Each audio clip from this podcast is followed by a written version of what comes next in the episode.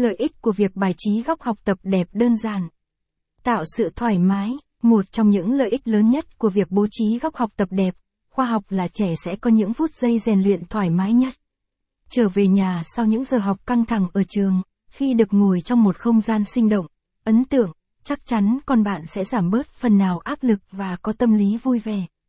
Tạo sự hứng thú, ngoài việc giúp các bé cảm thấy thoải mái, vui vẻ, việc bố trí góc học tập khoa học, ngăn nắp còn mang lại cho các bé sự hứng thú trong quá trình học tập, rèn luyện. Đặc biệt, khi trẻ có không gian riêng theo sở thích, tinh thần học tập của trẻ cũng tăng lên, việc ngồi vào bàn học giờ đây trở nên hấp dẫn và bớt nhàm chán hơn rất nhiều.